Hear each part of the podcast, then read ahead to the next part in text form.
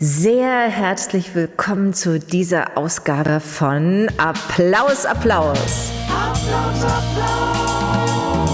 In unserem heutigen Gesprächssprint, und das ist dieses kleine sportliche Format, das wir erfunden haben, um uns gleich zum Kern durchzufragen, wollen wir es wieder wissen.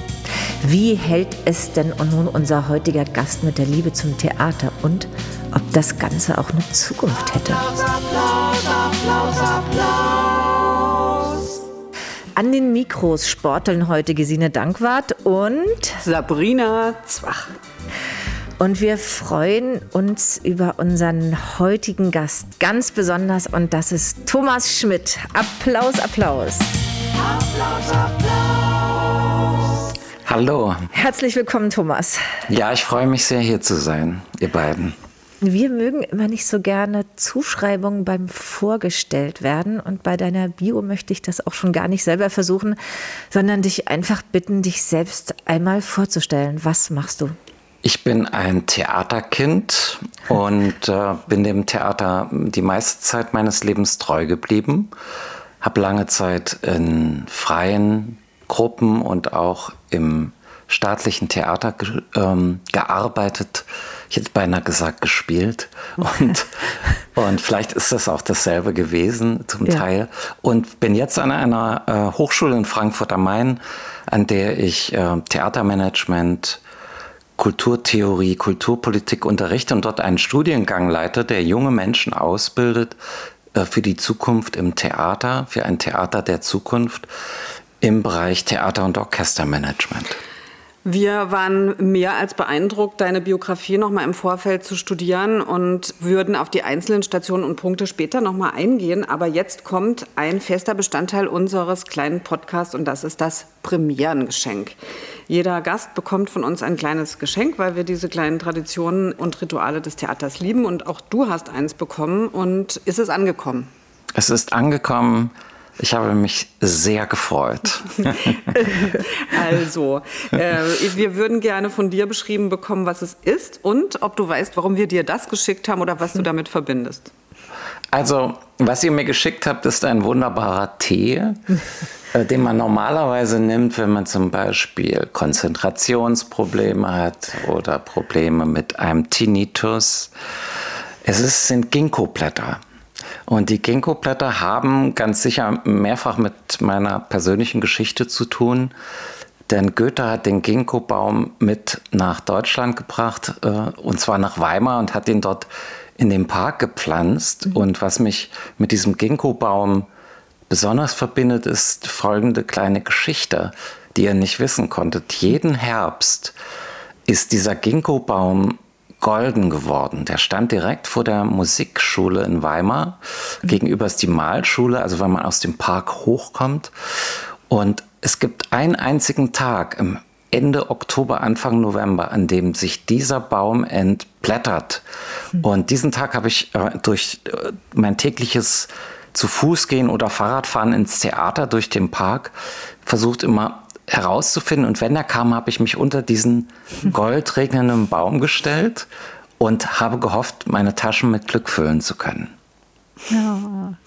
Schöner kann man es ja gar nicht verknüpfen. Also wir sind froh, dass das bei dir angekommen ist. Über deine Station in Weimar wollen wir auch gleich noch ausgiebig oder tangential, je nachdem, wie es dir lieb ist, sprechen.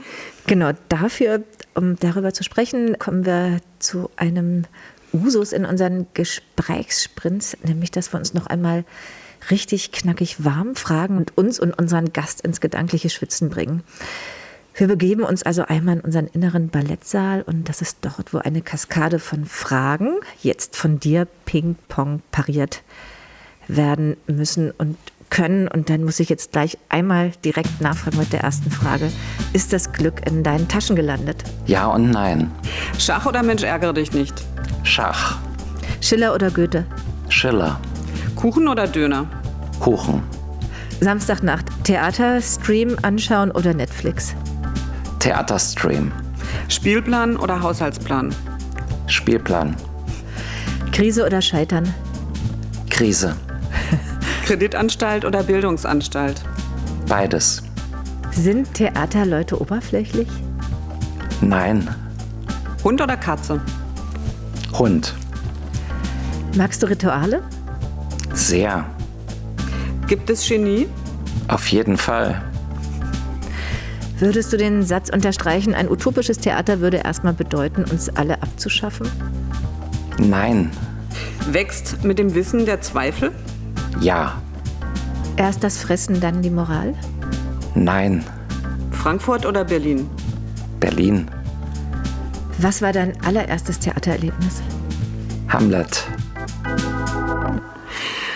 Wow, wie toll. Ich glaube, wir sind warm gedacht und warm beantwortet. Und Applaus, Applaus für diese tolle Runde. Und wir kommen sofort zum nächsten zur nächsten Herausforderung. Und zwar mh, hm, hatten wir das Gefühl in der Vorbereitung, dass du eine Materie bist, die seit frühester Kindheit, also seit, seit, seit du gelernt hast zu denken, mit dem Theater in Verbindung ist, über familiäre Verbindungen, Großeltern, Eltern, Geschwister, alle sind im Theater, du das Theaterkind plus. Du hast tausende von Stimmen, äh, Meinungen, Eindrücken, äh, Fällen äh, dir angehört und aufgenommen in deiner Wissenschaft wissenschaftlichen Arbeit. Dadurch bist du in einer unglaublich exponierten Position und Verantwortung im ganzen deutschsprachigen Raum geworden. Und wenn man in diese, in diese innere Landschaft des Professor Dr. Thomas Schmidt blickt, dann hat man irgendwie einerseits das Gefühl von außen, das ist so Game of Thrones mäßig, sozusagen der, der Nachkomme recht die Verbrechen der vorhergegangenen Generationen. Ist es also ein Schlachtfeld oder ist es ein Turm, an dem du ganz einsam oben bist und da drüber guckst? Oder ist es eine Landschaft? Oder ist es einfach eine blaue Fläche? Oder wenn man das also visualisieren würde, wenn man einen Ort beschreiben würde, an den du dich gebracht hast über diese ganzen Erfahrungen, die sich so zuspitzen, wie würdest du diesen Ort beschreiben? Das ist eine wunderbare Frage. Es gibt ja zwei Orte, die ich über alles liebe und beide haben mit dem Theater zu tun der eine Ort ist das Meer und der andere Ort ist ähm, der Wald. Und ähm, manchmal sehe ich mich ähm, als ein Seemann, der versucht, auf einem großen Schiff eine gute Crew von Leuten immer wieder zu trainieren und zu mobilisieren, die dann in kleinen Booten ausfahren und das Meer bevölkern und dann auf die, ähm, in, auf die Inseln oder in die Hafenstädte fahren und dort die Theater erobern werden. Und der andere ist der Wald, in dem ich mich mit einer Gruppe von Menschen verschanzt habe und wir eine Robin Hoodiade spielen. ja.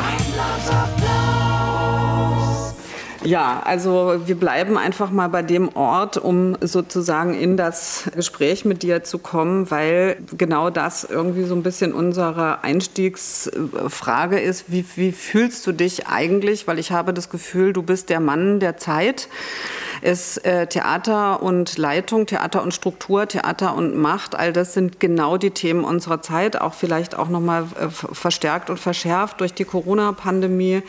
Und stehst da und alle gucken auf dich und viele finden das gar nicht gut, was du da so äh, und äh, andere glauben, du bist der Messias und bringst die Hoffnung. Wie, wie fühlt sich das eigentlich für dich an? Also ich würde auf jeden Fall so solche Attribute wie das letztere ganz, ganz weit weg von mir weisen.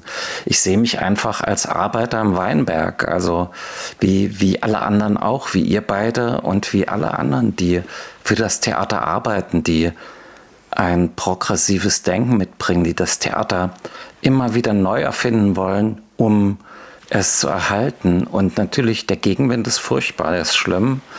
Er hat sich jetzt nochmal nach dem Brief der 1400 verschärft. Mhm. Also man bekommt wirklich Tatsache Drohbriefe. Mhm. Ähm, auch an meine Hochschule sind die gegangen, in mein Postfach gelandet. Und das sind so Dinge, die mich schon fragen. Da habe ich aber tatsächlich mit meinen, ich würde immer sagen, das ist ein großes Teamwork. Da sind viele an vielen anderen Stellen und die auch genauso bohren und öffnen und Fragen stellen. Dann haben wir sehr sensible Punkte angesprochen. Und dann geht es um das, was vielen der Menschen, die die Theater leiten, am wichtigsten ist. Das ist ihre Macht und ihre Reputation. Und das möchten sie um jeden Preis erhalten. Sie jetzt das Gorki-Theater, anstatt da ein einen guten Moment zu finden, sich zu entschuldigen und zu sagen, ja, ich muss über all das mal zwei, drei Jahre nachdenken, wird an der Position festgeklebt und sich festgesaugt. Und das bringt keinem was am Ende. Es belastet die Politik, es belastet die Menschen im Theater und es belastet die Person selbst.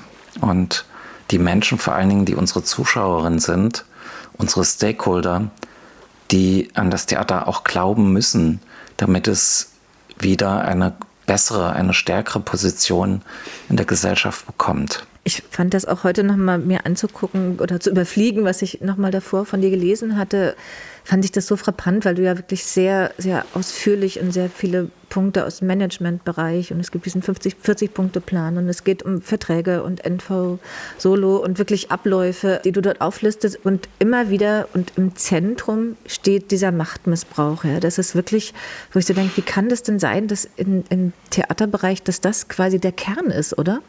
Auf ja. den alles zuläuft. Das finde ich so unfassbar eigentlich, wenn ich darüber nachdenke oder wenn ich in der Wahrnehmung. Das liegt äh, daran, dass das Theater mit seinen Strukturen sehr, sehr fragil geworden ist. Ja? Also diese eine Spitze, die von der aus ein ganzes Haus geleitet werden muss. Dann gibt es ja die Zellteilung im Theater zwischen den künstlerischen Bereichen, zwischen den administrativen und den technischen, technologischen Bereichen. Ähm, also alleine ein uneiniges Haus leiten zu müssen, ist ähm, sehr belastend.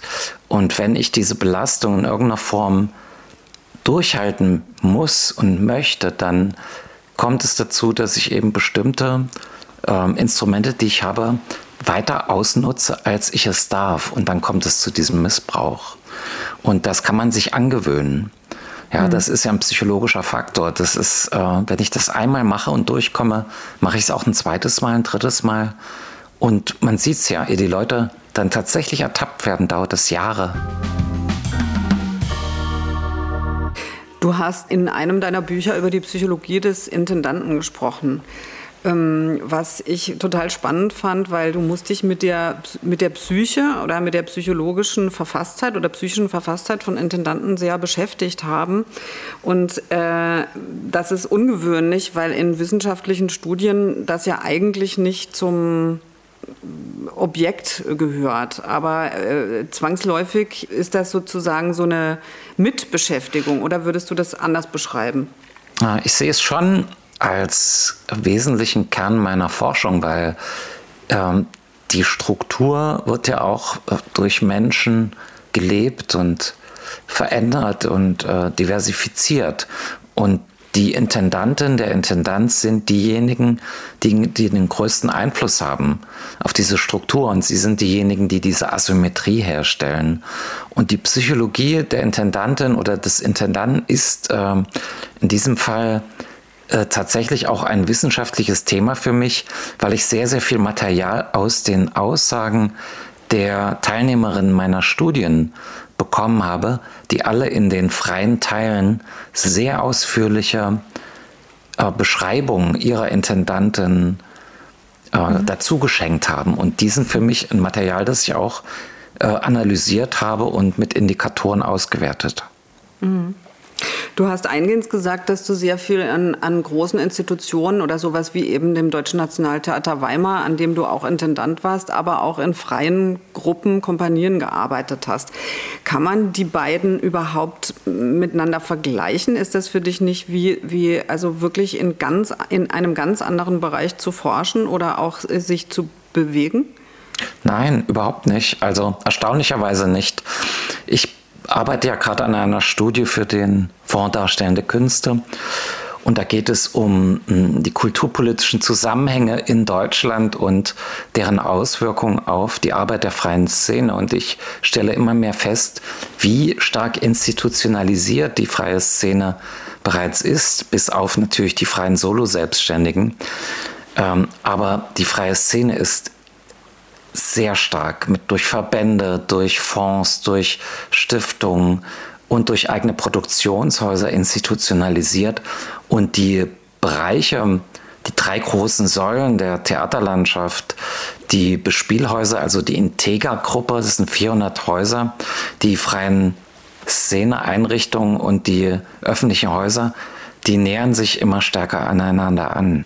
Die, die Frage ist bei der Angleichung, die stattfindet, auch, äh, ob es sich irgendwann aufhebt, ne? dass diese Strukturen, die in der freien Szene sind, die natürlich auch total sinnvoll sind, dass es da auch Interessensvertretungen gibt, etc., etc., äh, ich hatte manchmal das Gefühl, gerade in der freien Szene, dass es dort Strukturen gibt, die nur verdeckter eigentlich stattfinden. Ne? Also dass wir sagen, ja. ähm, die, die Förderentscheidungen sind letztendlich dann auch eine, eine Spielplanentscheidung oder kriegen dann wieder die die, äh, da gibt es wieder Informationen, die die Intendanten der Spielhäuser weiterleiten an die Förder. Keine Ahnung, ne? also es gibt verschiedene Abhängigkeiten, die vielleicht etwas verdeckter sind, aber die natürlich auch stattfinden dort, oder? Ja, es ist äh, eine unfreie freie Szene und die Abhängigkeiten zwischen dem Institutionengefüge ist enorm in Deutschland. Also ähm, ich bin gerade dabei, mit meinem unserem Team ein ein Network zu, nachzuempfinden, nachzubauen, indem wir mal versuchen aufzuzeichnen, also eine Kartografie dieser Vernetzung. Und es kommt immer noch ein Player hinzu und immer noch einer, ja. Und das wächst ja gerade auch sehr viel. Und das ist interessant zu sehen. Und die neuen Player, die Mushrooms, ja, wie man sie nennen könnte, das sind diejenigen, die mit ihren Myzelen also wirklich ganz, ganz neue Formen von Verbindung herstellen und diese Verbandslandschaft, Verbands versus ähm, öffentliche Landschaft auch nochmal viel, viel stärker hinterfragen und vielleicht dadurch auch die Möglichkeit bilden, die Erde so umzupflügen, dass ganz Neues entstehen kann ich finde, äh, das ist noch eine Frage, die ich echt gerne stellen möchte, auch äh, so aus der eigenen Arbeitsbiografie oder äh, aus dieser Verschneidung zwischen freien Produktionen und Arbeiten und dem Arbeiten an festen Häusern. Ja. Und ähm, du hast ja auch geschrieben jetzt nochmal über Kompanien quasi als ein, ein zukünftiger Weg vielleicht. So. Ah, schön, dass ihr das gelesen habt. Ja, ja und äh, cool. äh, wir heißen ja She Company, deswegen haben wir das natürlich besonders gern gelesen. Und ich finde das ganz, äh, einen ganz schwierigen Punkt zum Beispiel, man, ich finde immer die großen, Heu also die Staatstheater, die gehören einem auch und ich möchte da drin arbeiten. Ich möchte auch gerne mit der Kompanie drin arbeiten. Ja? Und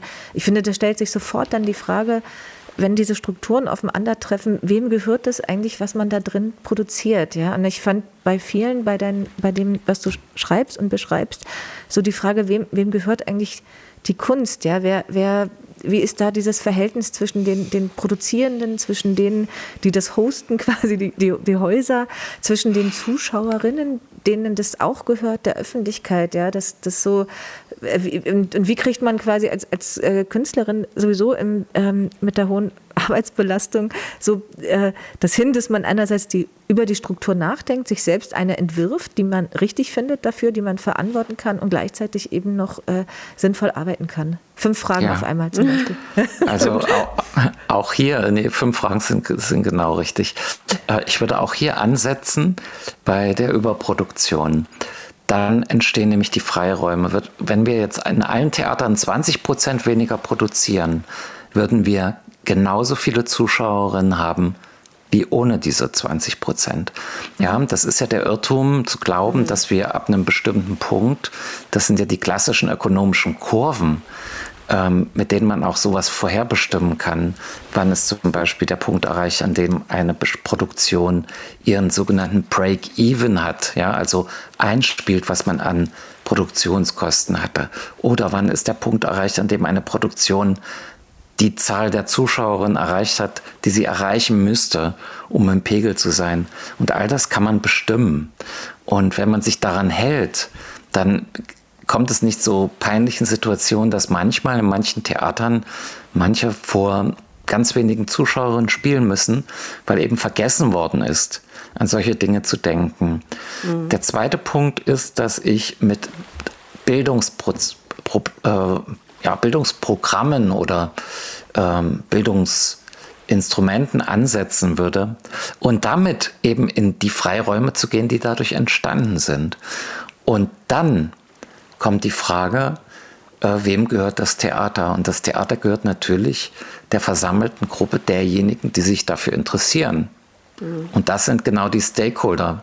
Wir haben keinen besseren Begriff. Mhm. Es gibt einige Übersetzungen dafür, die sind, die sind schlecht, also wie das Wort Anteilseignerin oder das Wort ähm, ja, das ist, na, das ist schon, das ist schon das beste Wort. Ich will jetzt gar nichts einführen, was sich hier dann vielleicht noch durchsetzt. Und äh, äh, ich will euch, ähm, also wenn es, das, wenn es möglich wäre, dass die Mitarbeiterin des Theaters, die Künstlerin und die Kollegin, also die Company und die Kollegin, die das, die Stücke schauen, regelmäßiger miteinander sprechen, auch jenseits dieser Klassiker, Vorgespräche, Nachgespräche, und dazu vielleicht noch die Politik kommt, die dann ein bisschen mehr vom Theater mitbekommt, wenn man das ein bisschen freundlich gestaltet, ah, zu mhm. Abendessen einlädt, das gibt es auch schon solche Ideen, mhm. ja, oder äh, einfach mal einen Tag in unseren Werkstätten macht, dann entsteht eine neue Beziehung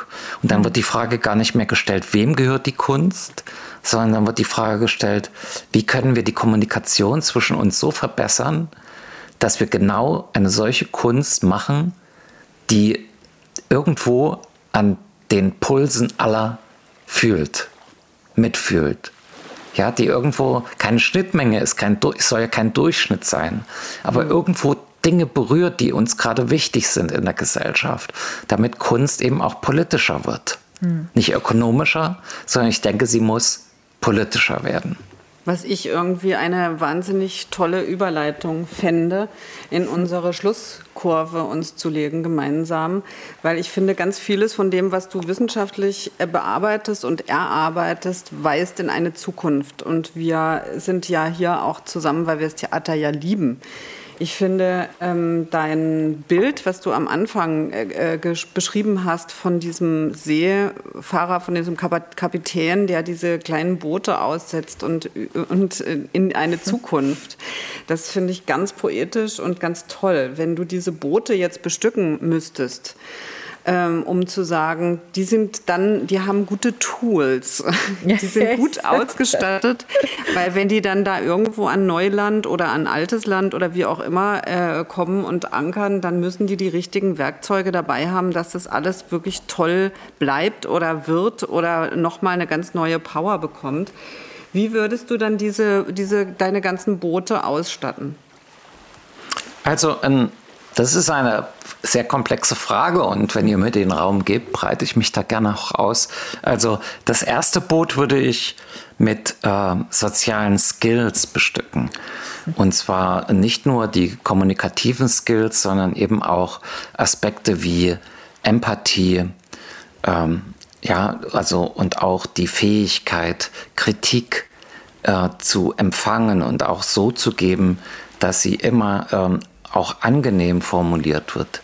Die Fäh dann das zweite Boot würde ich mit der Fähigkeit bestücken, dass sich die Künstlerinnen, die Menschen, die im Theater arbeiten und auch ähm, die Theater insgesamt stärker in eine Selbstreflexion begeben. Ähm, und zwar, indem sie nicht sich immer zu kritisch ähm, ja, in eine kritische Dauerschleife begeben und dann nichts mehr können, sondern dass diese Reflektivität eine sehr künstlerische Reflektivität ist. Aber sie muss eben auch eine institutionelle sein und damit politisch und auch ökonomisch sein.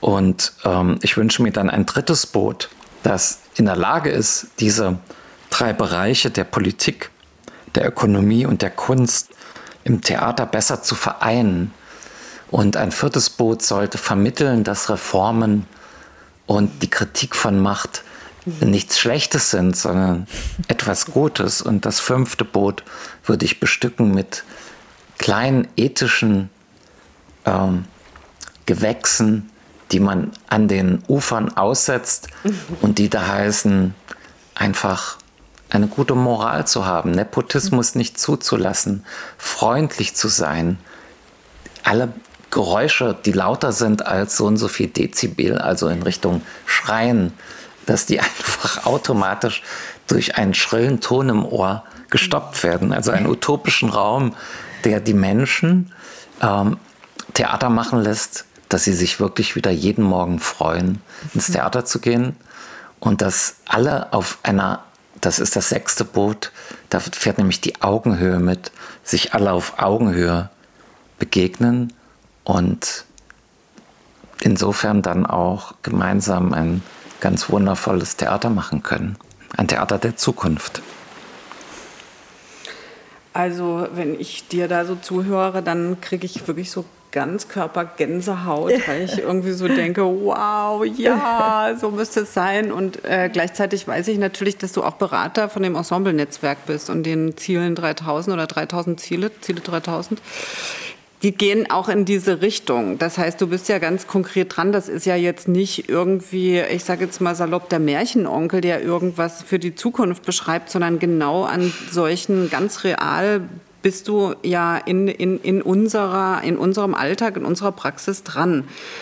Ähm, wie lange müssen wir warten, bis wir die ersten Veränderungen in diese Richtung tatsächlich spüren oder uns wieder ein bisschen entspannen oder Wohlfühlgefühl entsteht? Also ich äh, kann da noch lange keine Entwarnung geben. Jetzt passiert gerade ein Prozess des Empowerment. Die ähm, Kolleginnen und Kollegen, unsere Kolleginnen in den Theatern, die Künstlerinnen, aber auch die Technikerinnen werden sich bewusst, dass die Zustände, die bis dato geherrscht haben, so nicht weitergehen können. Und ähm, daher entstehen auch ähm, Bewegungen wie das Ensemble-Netzwerk. Und wir haben jetzt über 1000 Mitglieder und ich ähm, bin dort auch äh, seit vielen Jahren mit dabei, den Verein mitgegründet und äh, beraten und bin im Vorstand und äh, denke auch, dass diese Arbeit sehr realpolitisch ist. Und vieles von dem fließt auch da ein, was ich geschrieben habe und Vieles von dem, was wir diskutieren, fließt wiederum in Bücher ein. Das ist ein wechselseitiger, sehr osmotischer Prozess und da wird es dort mal ein Haus geben, wo sich was verändert und hier. Und wir beobachten jetzt sehr stark die Häuser in Zürich mit einer Mehrfachleitung und dort passiert was und dort. Und das, und das wird sich genau angeguckt und äh, durch die Pandemie waren wir ja unter einer Brennglas-Situation. Und die hat dazu geführt, dass sich das Ganze nochmal um fünf Jahre beschleunigt hat. Früher habe ich gesagt 2040, heute würde ich sagen 2035 haben wir eine Theaterlandschaft, in der wir mindestens ein Drittel reformierte Häuser haben werden. Ich glaube, wir machen an dieser Stelle einen Cut, weil in fünf Jahren wirst du darüber schreiben und ich hoffe ganz doll, dass wir uns davor sprechen und nochmal zwischen Bilanzen oder wie Basislager und dann die erste Etappe haben wir geschafft oder sowas besprechen können. Ich von meiner Seite bedanke mich ganz, ganz herzlich für dieses für mich auch lehrreiche und ein bisschen schmerzhafte Gespräch. Ich äh, wurde auch äh, auf die ein oder andere ähm, äh, Fehler im Gebälk hingewiesen, wofür ich mich sehr bedanken möchte. Ich möchte mich da anschließen und mich auch sehr, sehr herzlich bei dir bedanken, Thomas. Und wir haben oft so, dass wir am Ende nochmal so kurz rückschauen, was, was nehmen wir jetzt eigentlich mit ins Privatboot der Gedanken, ja. Und das Tolle fand ich bei, bei deiner, deiner der hohen Kompetenz, das zu beschreiben, die Strukturen, die sich ändern können, das ändern müssen, dass es immer um die Liebe zum Theater kreist, so die ganz tief zu sein scheint. Vielen Dank und wir sagen Applaus, Applaus. Applaus, Applaus. Das war eine weitere Folge unserer Gesprächssprints. Vielen Dank, Thomas Schmidt. Dankeschön. Danke euch. Applaus, Applaus.